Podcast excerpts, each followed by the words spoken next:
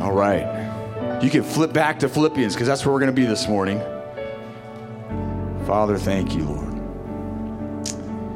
God, we love your word. Whew, it's more precious than gold. Come on. Ooh, I'm going to say it again. It's more precious than gold. Its value is greater than gold. Praise the Lord. Hallelujah. It's a lamp to my feet, it's a light to my path. How many know that the entrance of His word brings light? So here's what happens when we're under the word being preached that the light of the gospel gets revealed in our hearts. Amen? Isn't that exciting? Because there's an earnest expectation, there's a pulling of what God wants, of what we, you know, when we want from what the Lord has for us. So I hope you'll receive this morning. Um, you know, I, I want to speak this morning, and the, ti- uh, the title, if I, I'm going to give it one, is One Purpose. One Purpose. And as I was just meditating on, on, on, on Philippians 1 and, and this chapter, I haven't been able to leave it because God has been just revealing so many things in my heart. Um, that I think are relevant to us as a church. And, and we see in Paul's example, and then we see in his exhortation what we are called to as the church and the heart of what God wants to do in and through his church. How many know the church is not this building, it's you. You are the church. We are the church. Um, now I know I know you might still have some you might still have some leftover tryptophan in your system from the turkey. But can you just give me a shout every once in a while just to get some energy in this place? Because for whatever reason, I didn't sleep very well. So um, I just know, I know that uh, God, God is uh, going to do something great this morning. Amen? Sometimes the less sleep I get, the better it is. Um, not for me, but for you. That's what Paul said uh, life for you, dying in me. uh, okay, so it's really important that we discover the God's purpose in our life. And I think we would all agree on that. But in Philippians chapter 2, verse 2, Paul speaks, he says, Make my joy complete, be of the same mind, right? Have the same love for one another, and be intent on, listen, one purpose. One purpose. And so you're sit, you're going, well, what is that one purpose? Because each church, I believe every local church has a specific calling, and and there's a culture in different local churches that, and it has to do with the culture we're in, and the city that we're called to reach, and the area and the community that we're in. How many believe that? And and what I love is that we're in a community that is represented by many nations. And I'm happy this morning to see many nations represented in our house. Praise God. But um, that there's one purpose. So, what was Paul speaking of in this one purpose? And we see it when we begin to get into uh, the chapter here in a little bit. But we have to answer this question in life why am I here? Why are we here at this time, at this hour, at this moment, at this place? Do you ever have that thought process? I hope so. Because when we ask that question, God will surely with a sincere heart, when we ask that question, God will surely give us a clear answer. But he implies that this local church, the, the church at Philippi, has one purpose. And so, I don't know about you, but I have these moments because occasionally I struggle with attention deficit disorder. Anyone else in the house? And maybe you've had this moment where you, you walk to the fridge. Come on and you open the fridge and you're almost to the beeping point, you know, when the timer goes off. Because you've been standing there so long and you forgot what you came for. Yeah, you walk in the room, right? I don't, I don't know, these moments seem to be increasing for me. I don't know. Pray for me, brothers and sisters. But especially when you add sleep deprivation. But you have to ask the question why am I here? Why am I in this place at this moment? What did I come here for? And so I believe God wants to answer for that for us individually and then corporately, right? Because out of that really springs God's vision and what He wants to do in this season, in and through our lives and through our church. So, what strikes me about the book of Philippians is that Paul answer, opens this book and he says, me, he, he introduces himself and Timothy as bondservants, right? In many of the other books, where he's bringing corrective words, he says, I'm an apostle because he's got to establish the authority for the corrective word he's about to give. But this was the church that was near and dear to his heart. He loved these people because they had the heart of God. They were unselfish. They were selfless. They gave. They wanted to be part of everything that God was doing. And so, if you don't get anything else this morning, I hope there springs in you a desire to participate in what God's doing, to be a part of it, to go from this place of doing church to being the church. Because it's too easy to do church. But we were called to be the church.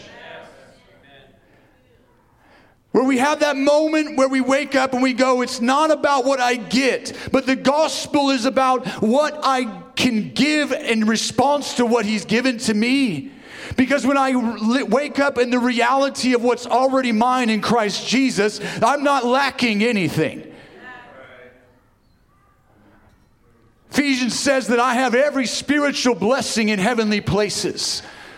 Whew. Every spiritual, I'm not lacking. And then it says in Second Peter chapter 1 that grace and peace be multiplied to you in the knowledge of Him.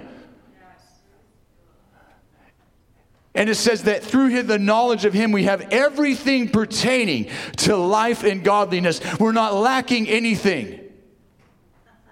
Everything we need. Everything we need. And so, guess what? When you get the revelation of that and you have this trust that God meets every need in your life, then you can focus and become a giver. Yes.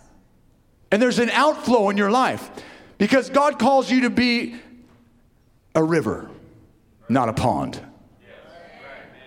There's a flow in and there's a flow out. Out of you shall flow rivers of living water, not stagnant, gross pond water. Come on, somebody.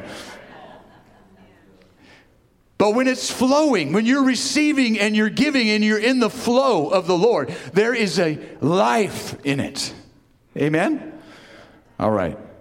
Told you I need some shouts this morning. It'll help me. Okay. In times of crisis, tribulation, trials, we're forced to answer some tough questions, and the first one is our why. But I want you to see, Paul writes this letter. It's about 61, 63 AD. It's about 13 years after the church was first established. He was facing the uncertainty of this court battle or this uh, time in court with Caesar, and he didn't know what would happen. He didn't know if he would be executed, he didn't know if he would be released, but he didn't care because either way, Christ would be magnified in his body. I love Paul's mentality. We need some of that. Come on. And it says that this, I love this, and, and I've said this before, but one of my favorite passages because he says in chapter 1, verse 12, Now I want you to know, brethren, that my circumstances have turned out for the greater progress of the gospel.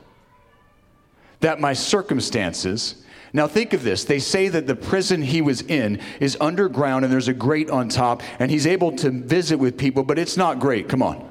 This is not the Hilton.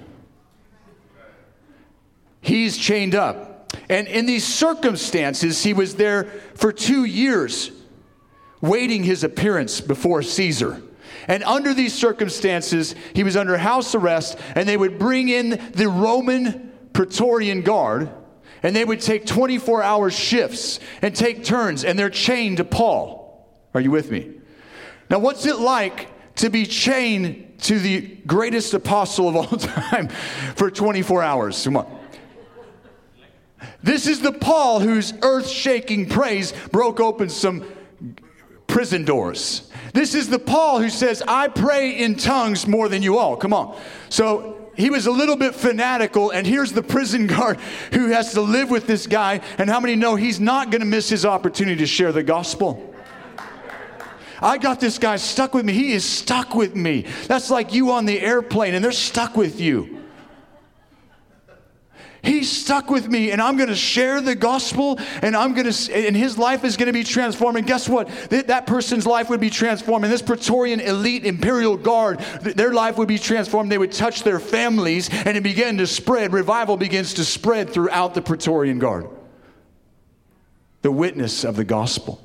And it's because he says, My circumstances have turned out for the prog- greater progress of the gospel.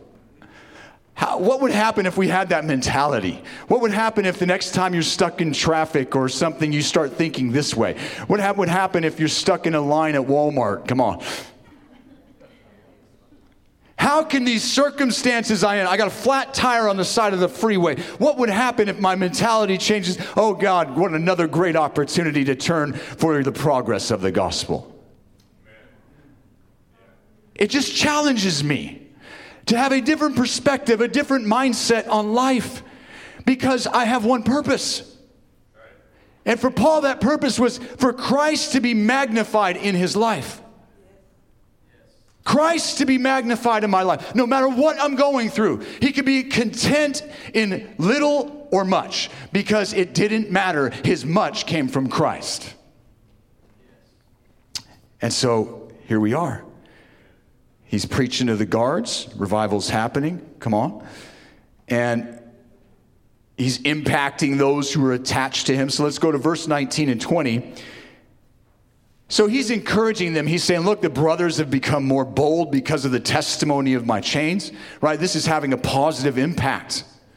So don't be discouraged because I'm stuck here for two years, Philippi. I know you care about me. I know you're praying for me. Come on. I know you're striving with me for the gospel. I know you're participating in what God's doing, but, but just know this that good things are happening in spite of me being in this prison cell. He says, For I know that this will turn out for my deliverance. The second thing that will turn out for my deliverance through your prayers and the provision of the Spirit of Jesus Christ, according to my earnest expectation and hope. How many have some hope this morning? How many need some hope this morning? Come on. You, you, the Bible says that in Hebrews 6 that his hope is an anchor for our soul behind the veil. Come on. That even when your ship is rocky and you're going through some crazy seas and all that, you still have hope because there's an anchor. According to my earnest expectation and hope. Oh, Steve Sampson has a book called Those Who Expect Nothing Get Nothing. Are you with me? So we actually have to live in a state of expectation and hope because we have a God who is good and we have a hope no matter what's going on in this world. That I will not be put to shame in anything, but that with all boldness, Christ will even now, as always, be exalted in my body, whether by life or by death.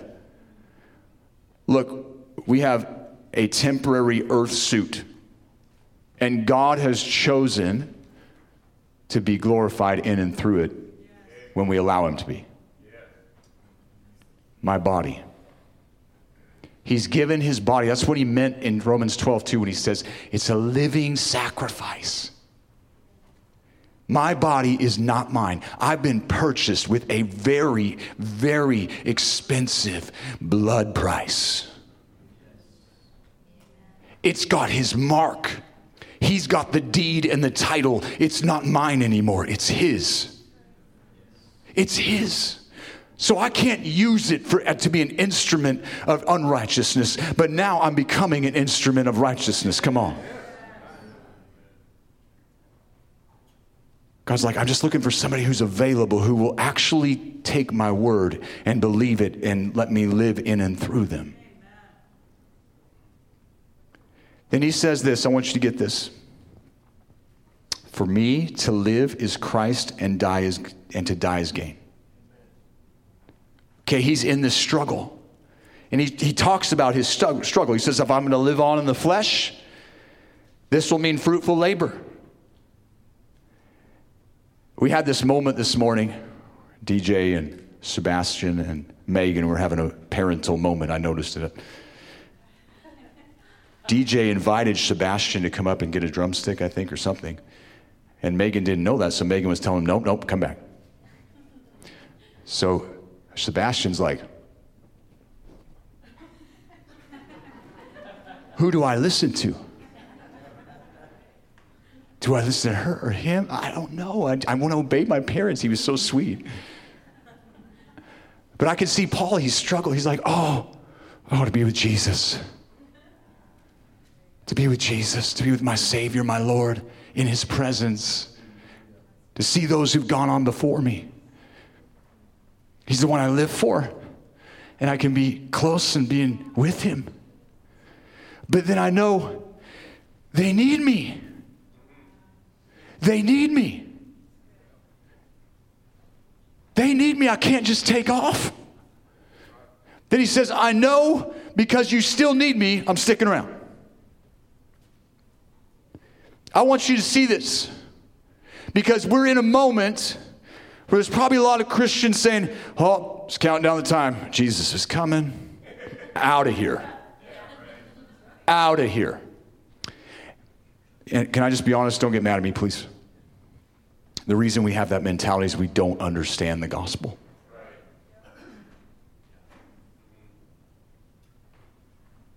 It's not so that you can just pray a prayer and go to heaven and just hang out and survive till that time comes. No, see, you were purchased. And when he says he died for all, but all died in him, we died so that we might live no longer what? For ourselves, but for him who died for us. So that's why Paul says, For me to live is Christ. For me to live is Christ. It's his motivation, it's his means. Christ is his means, his source, his strength, everything he needs. And he's his end. You see, what's happened in Western Christianity is we've said, I'm going to incorporate God into my life. It's going to be my life plus Jesus. That don't work. And that's why you're not experiencing the fullness because you're holding back. Are you with me this morning? Because when you give yourself wholly to Him, that's when you experience the fullness of Him. It's all about the vacancy in our life. If I've died for Christ, He says, it is no, Paul said, I have been crucified with Christ. It's no longer I who live, but Christ who lives in me. And the life I now live in the flesh, I live by the faith of the Son of God. Are you with me? What's the crucified life looks like? It's not about me anymore. See, for some it might be for me to live is money. For me to live is success. For me to live is happiness. For me to live is pleasure. For me to live is fun, good times, family, self. What is it? We have to answer this question. Is the center of my life Christ? Because we've moved, we've shifted away from the mentality of the early church. This, these Christians at Philippi gave it all. Notice that they, I'll go back to Second Corinthians 8, because it says before they gave their gifts, they had first given themselves wholly to the Lord and holy to the ministry. Like, Pastor, oh boy, you're getting fanatical. No, this is normal Christianity. The problem is we've drifted. We've drifted. We've lowered the price. You guys, there's no Black Friday deal on this. Come on, somebody. It's all or nothing.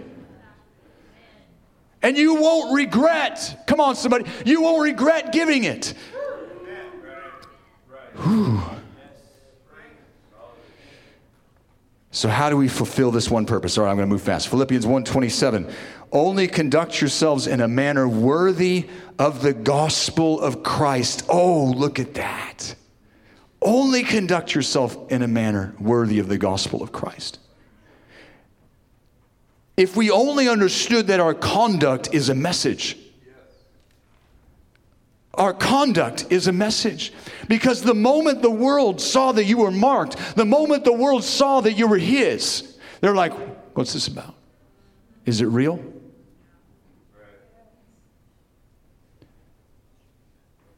So that whether I come and see you or remain absent, I will hear of you that you are standing firm in one spirit, with one mind, striving together for the faith of the gospel.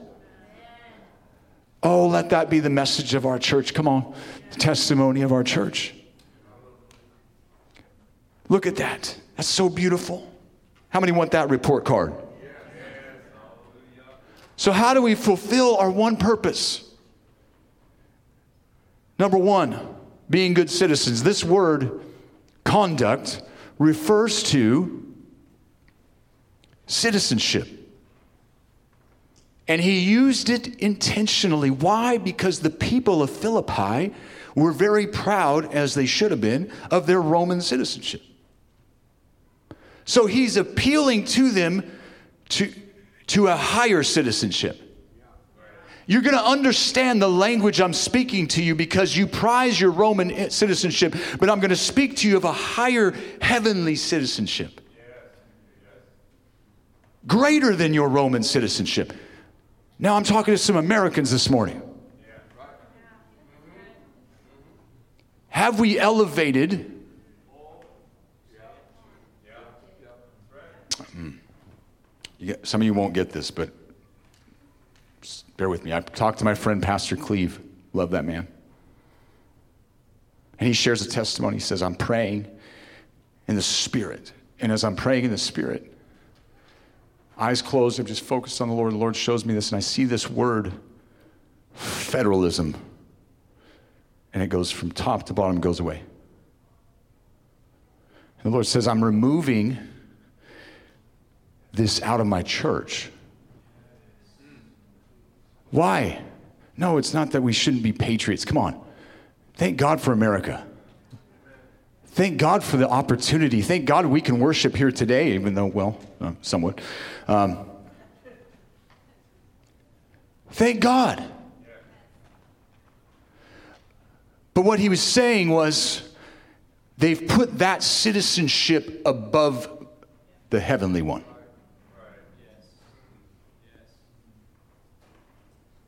Yes, you should value both. Amen?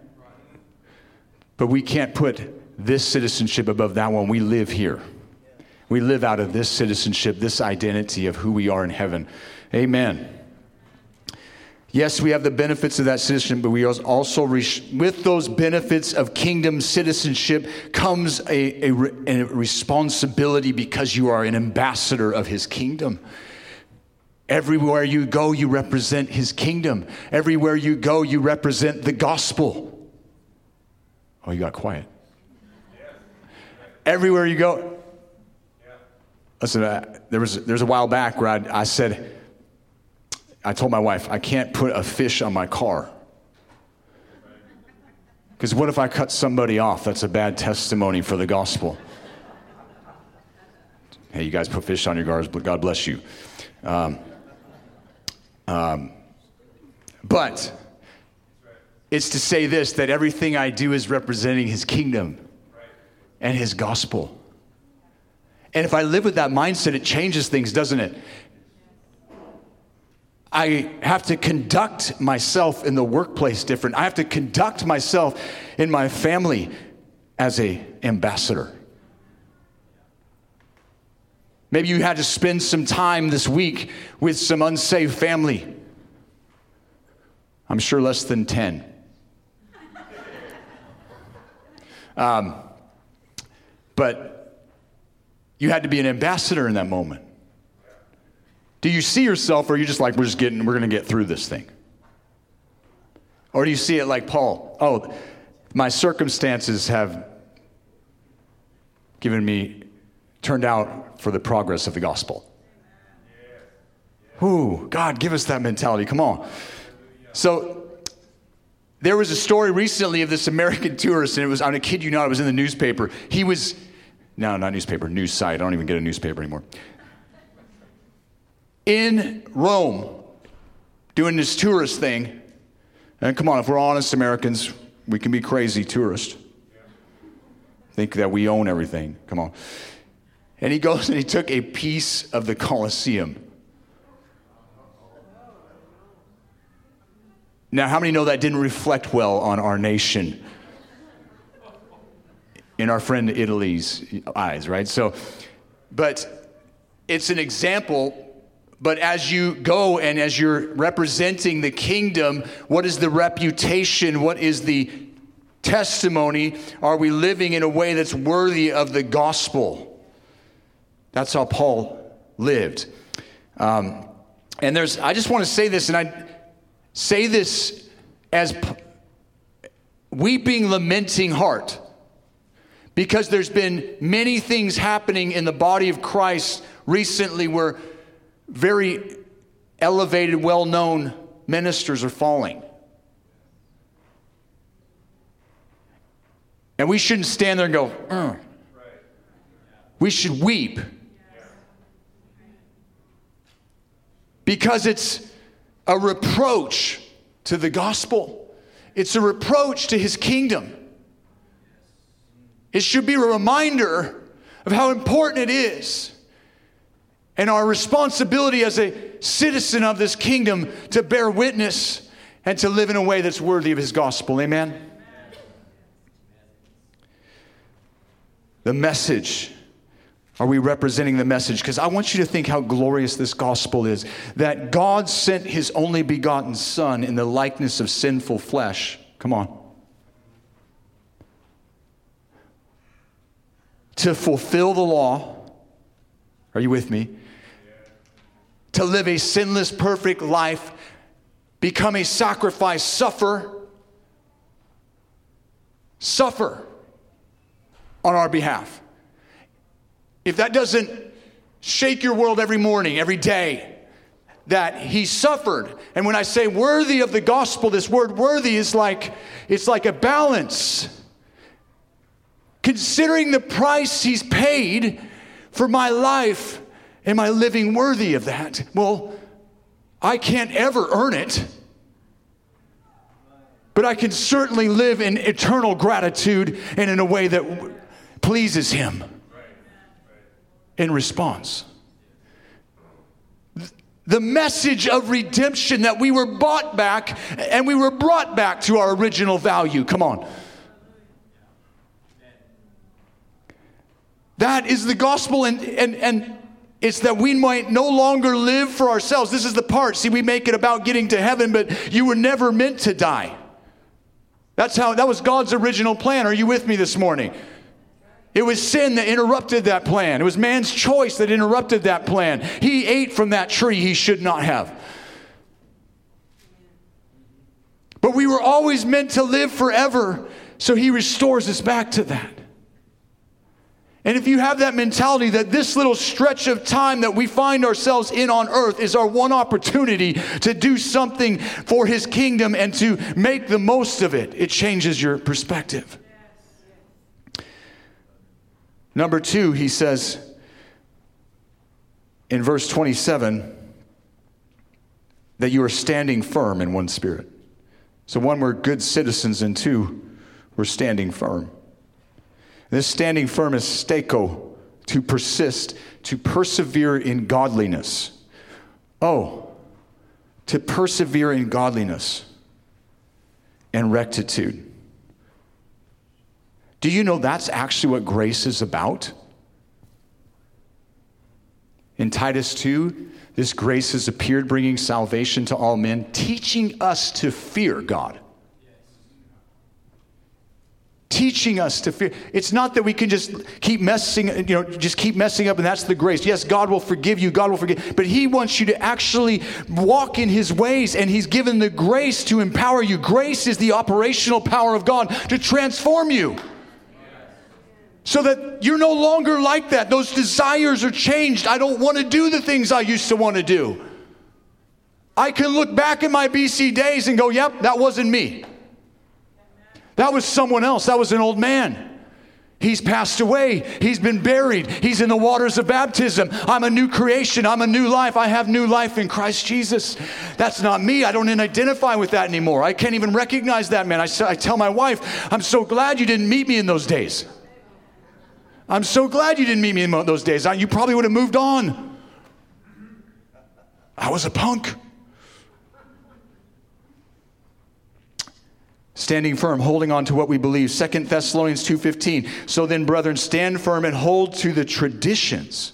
So what is standing firm? It's like this warfare terminology. It is a picture of an army advancing to the gates and us keeping our ground. How many know that jesus has already won the battle and our job to stand firm is to not cede any ground to the enemy he wants to take what's already ours are you with me he wants to deceive you into giving up what God's already given you. So he says, Stand firm, church. You know the attack is coming. You know he's coming after you. But he says, and th- that means one, hold on to what we believe. Everything we believe right now is being challenged, and it's only going to get worse. You better know what you believe. Second Thessalonians 2:15 says, "So then, brethren, stand firm and hold to the traditions which were taught, whether by word of mouth or by letter from us." Hold fast to those. I'm not talking about the traditions of man. These were the traditions from the Lord in the church.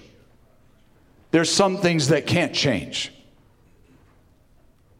Are you with me this morning? There's some things that can't change. And we tend to give up ground. You know, the methods may change, but the message never changes. The message never changes. Don't give up what you believe. I don't care what the world says about marriage. God established it between a man and a woman. Come on. I don't care what the world says about morality or even my family or anybody else says about morality. His word is above that. Don't give in. Don't give up ground. Hold fast. Standing fast means keeping faith. I love what Jesus said to Simon. He said, Simon in Luke 22, 31 through 32, Simon, Simon, behold, Satan has demanded permission to sift you like wheat, but I have prayed for you that you, your faith may not fail. Come on. Oh, I'm so thankful Jesus has prayed for us. He ever liveth to make intercession for us. He's at the right hand of the Father. And you, when you once have turned again, strengthen your brothers. Satan wants to sift you, he wants to take you out. He's going to try to weary the saints, he's going to try to take your faith down. That's his strategy. But you know what I believe in more? The prayer of Jesus. He's prayed for us. But if we know the attack, don't give in in your faith. And Thirdly, standing firm means keeping unity. He says to be of one spirit. The, the source of being of one spirit is the Holy Spirit. In Ephesians 4, it says, one, verse 3 says, being diligent to preserve the unity of the Spirit in the bond of peace. I want you to see it's preserving, it's keeping something that we already have through the Holy Spirit. Keeping it, don't give it up. Don't let anything come between you and other believers. Be diligent about it. You think they're offended, you go to them. You know your brother has offense with you, you leave your gift at the altar and you go make it right because I can't be right with God if I'm not right with my brother. I'm going to be diligent and vigilant to make sure there's nothing that comes between me and another uh, believer. I'm not going to believe the enemy's report against another believer. I'm going to stand and defend. He's the accuser of the brethren. I will not agree with him. Come on. My first response when I hear rumors or slander or gossip should be to defend and then shut their mouth.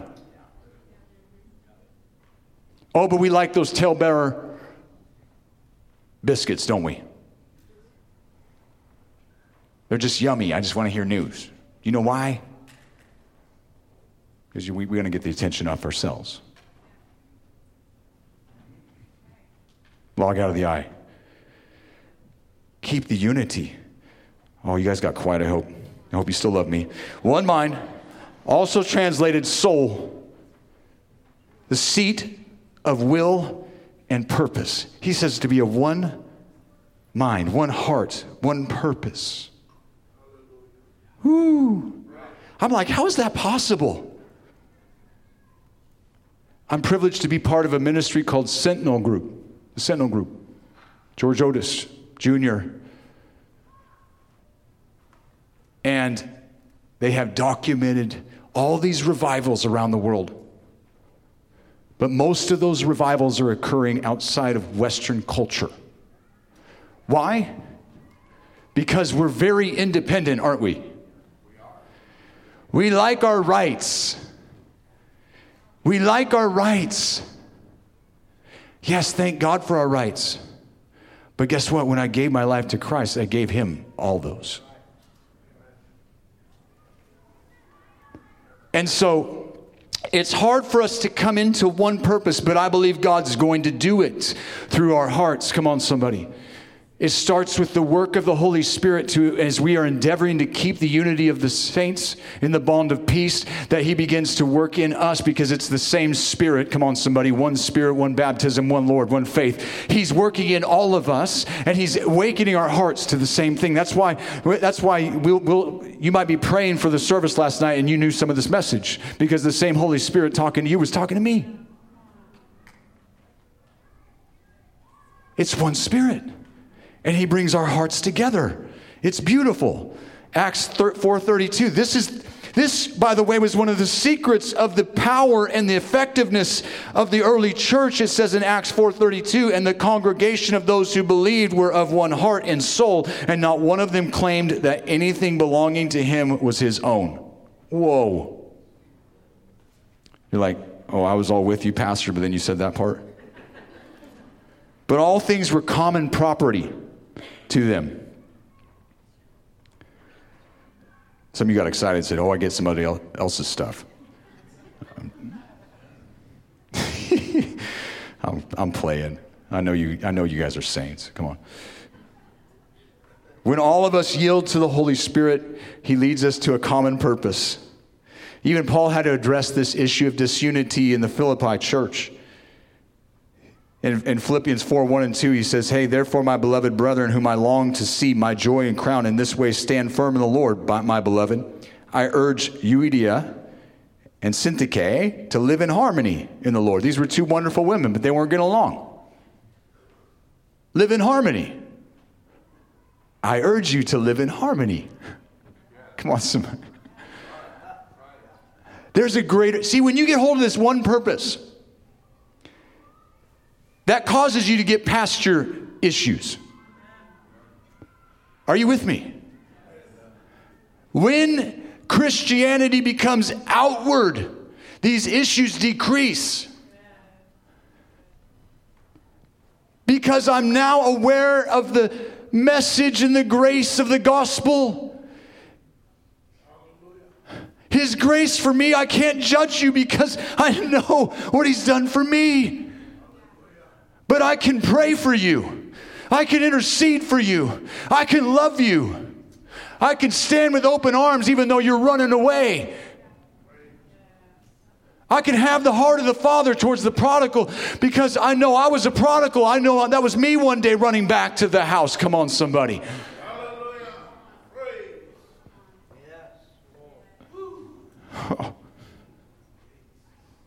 And he says in verse 28, I'm almost there in no way alarmed by your opponents, which is a sign of destruction for them, but of salvation for you, and that too from God.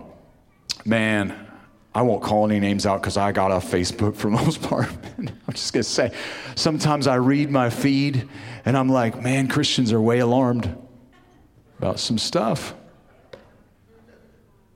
But look what he says the lack of intimidation is a message to them of their own destruction. Come on. We give way and we give in to that intimidation, that fear factor from the enemy, and we start to get worked up.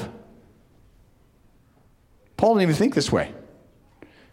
Remember, he's like, well, I'm in prison, I might die, I might live, whatever, Christ be magnified. If they can't If you're not afraid of death, they can't do anything. Come on. If you've given him your all, they can't take anything. Come on.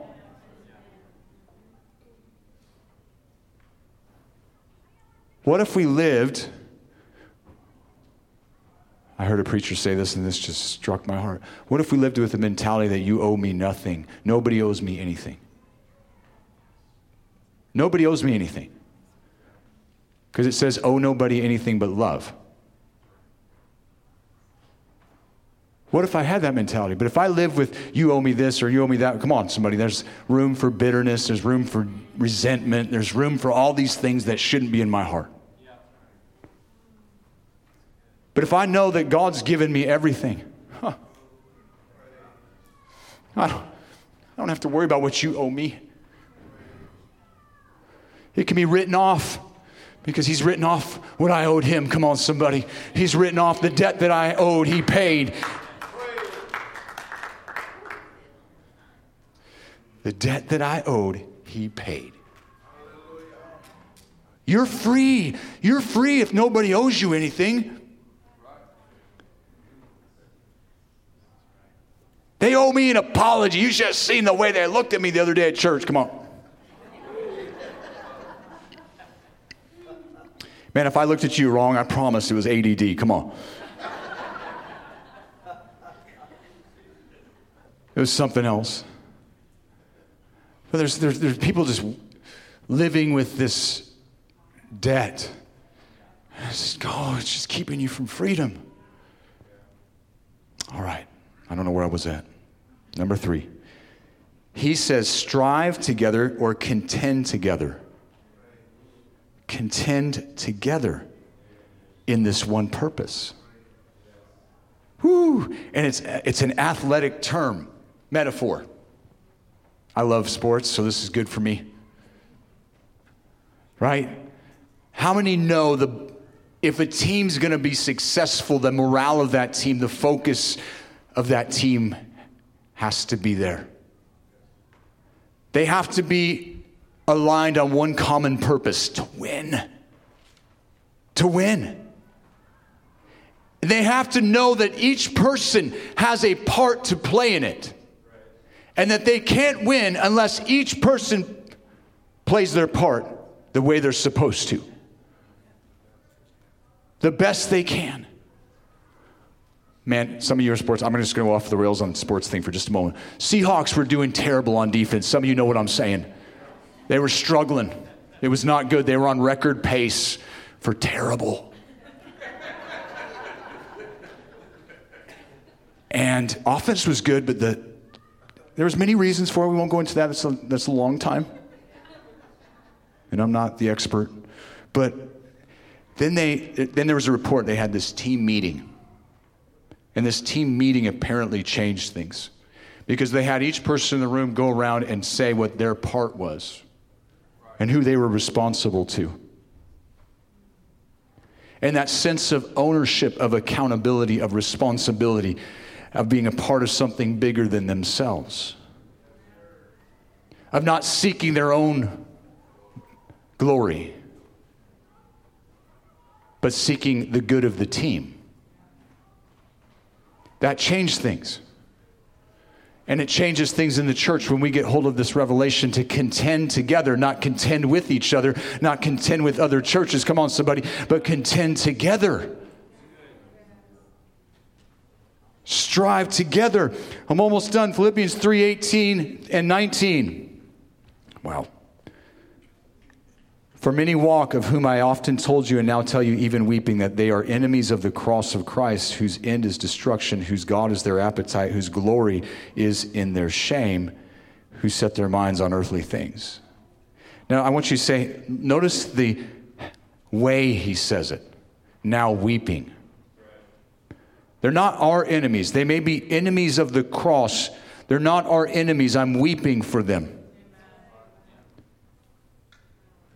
But there's opposition. I'm telling you, church, we're in a season where opposition's going to increase.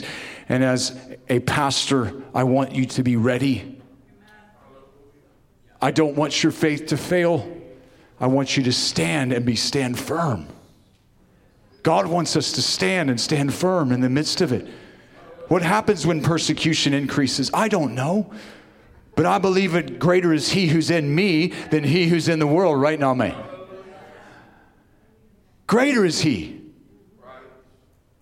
And I also know this in some of the places of the world where the opposition and persecution is the greatest, there is the greatest outpouring and revival going on.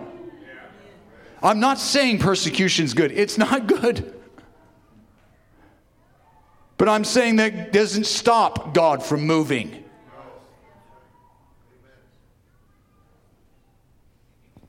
And it probably reminds us of what really matters. It gets us back to what's our one purpose, really. Why don't we have that reminder before that thing comes?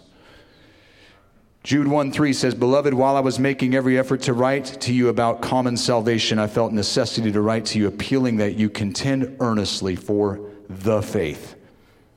We have to contend.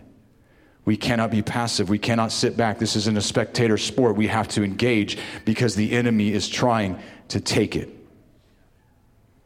There's no room for selfish ambition on the team. In, in Philippians 2 2, look, he says, You know what selfish ambition is? Do you know what vain conceit is? It is to seek what you want.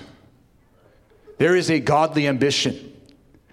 And the godly ambition drives us to seek the purpose of God and to do it in a godly way, and not about us, but about Him about his kingdom, about his purpose, about his will.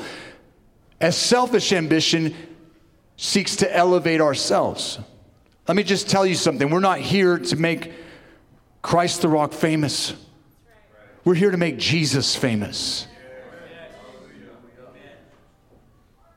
We're here to make him famous. We're here to lift up his name. And guess what? If you haven't noticed, we believe in teams.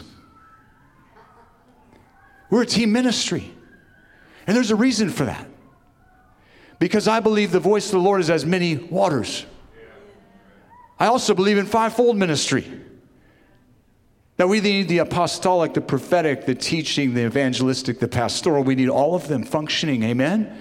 To be who God's called us to be. And so, yeah, you're going to hear many voices from this pulpit because we want to hear the Lord.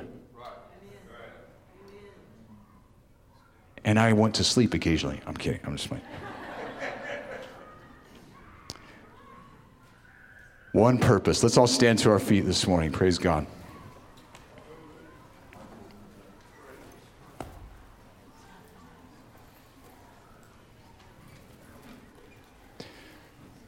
Oh, I'm excited, church.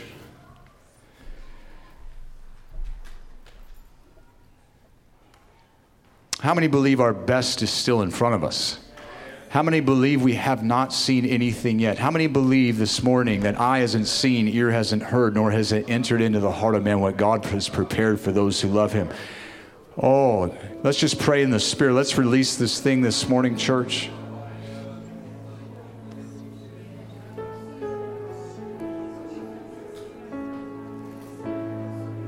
That we are citizens of heaven the identity of heaven this morning. If you're here this morning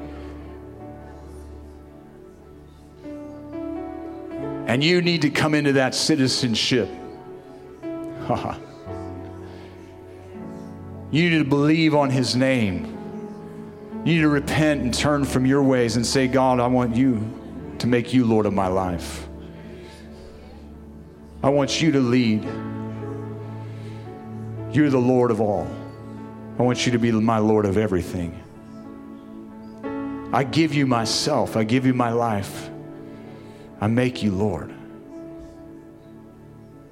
And I avail myself to you and to your purpose to be a part of what you want to do, Jesus, in and through my life, in and through your church.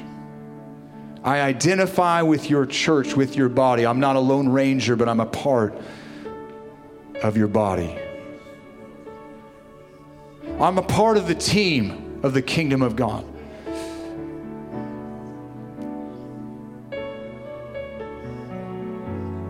I just heard my spirit this, and it might sound funny to you, but I. There comes a time in the basketball game, Val knows this, where it's time for the sixth man.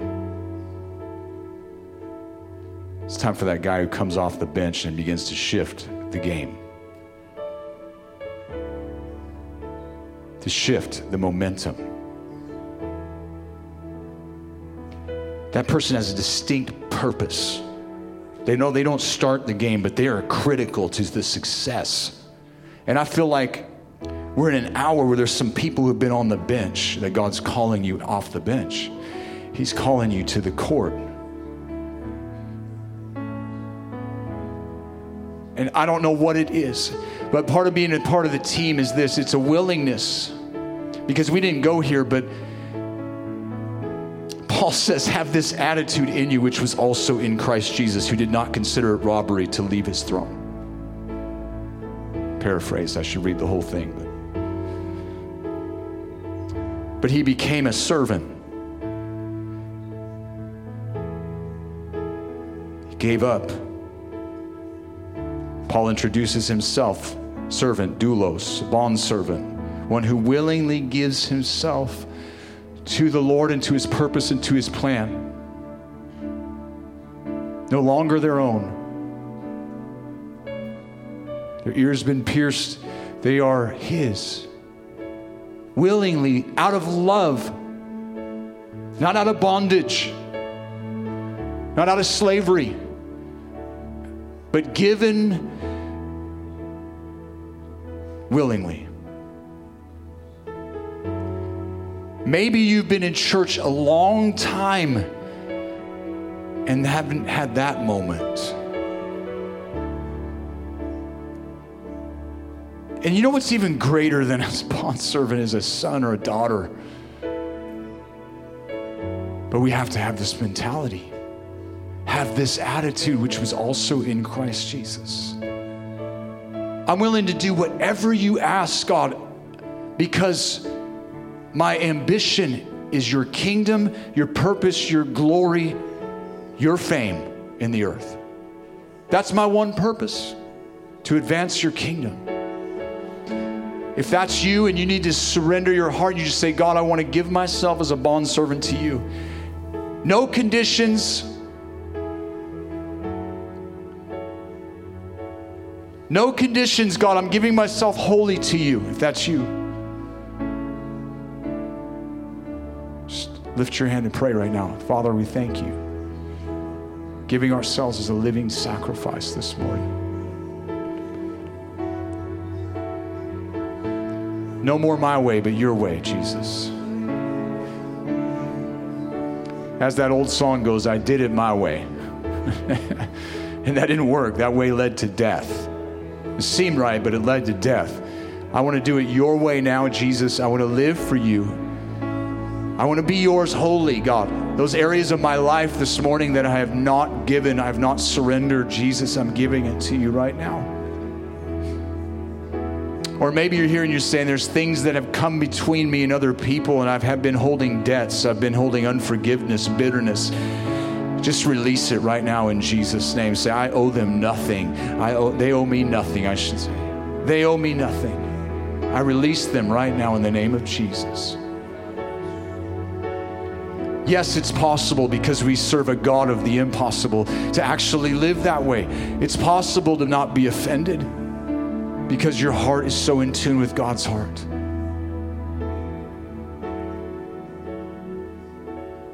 You're, not no, you're no longer looking for what's wrong, but you're looking for Him. That's what changes. You're looking for Him. Who should you release this morning? Maybe you're watching on the live stream. Father, I just pray for each and every person listening to this who are watching this. Come on, church, let's just pray over them. Father, there's people that have been on the uh, on the perimeter, God, but they're being called in. Father, we just call them in from the east, from the west, from the south, from the north, into your purpose, into your plan, into your kingdom, God. Thank you, Lord, that you are saving God. We thank you for your grace that has been sh- appeared, Lord, bringing salvation to all men, that the gift of salvation. Father, I just pray hearts would be open this morning. Each and every person watching or listening to the sound of my voice would receive your gift, would believe, would turn and put their trust and their hope in you this morning.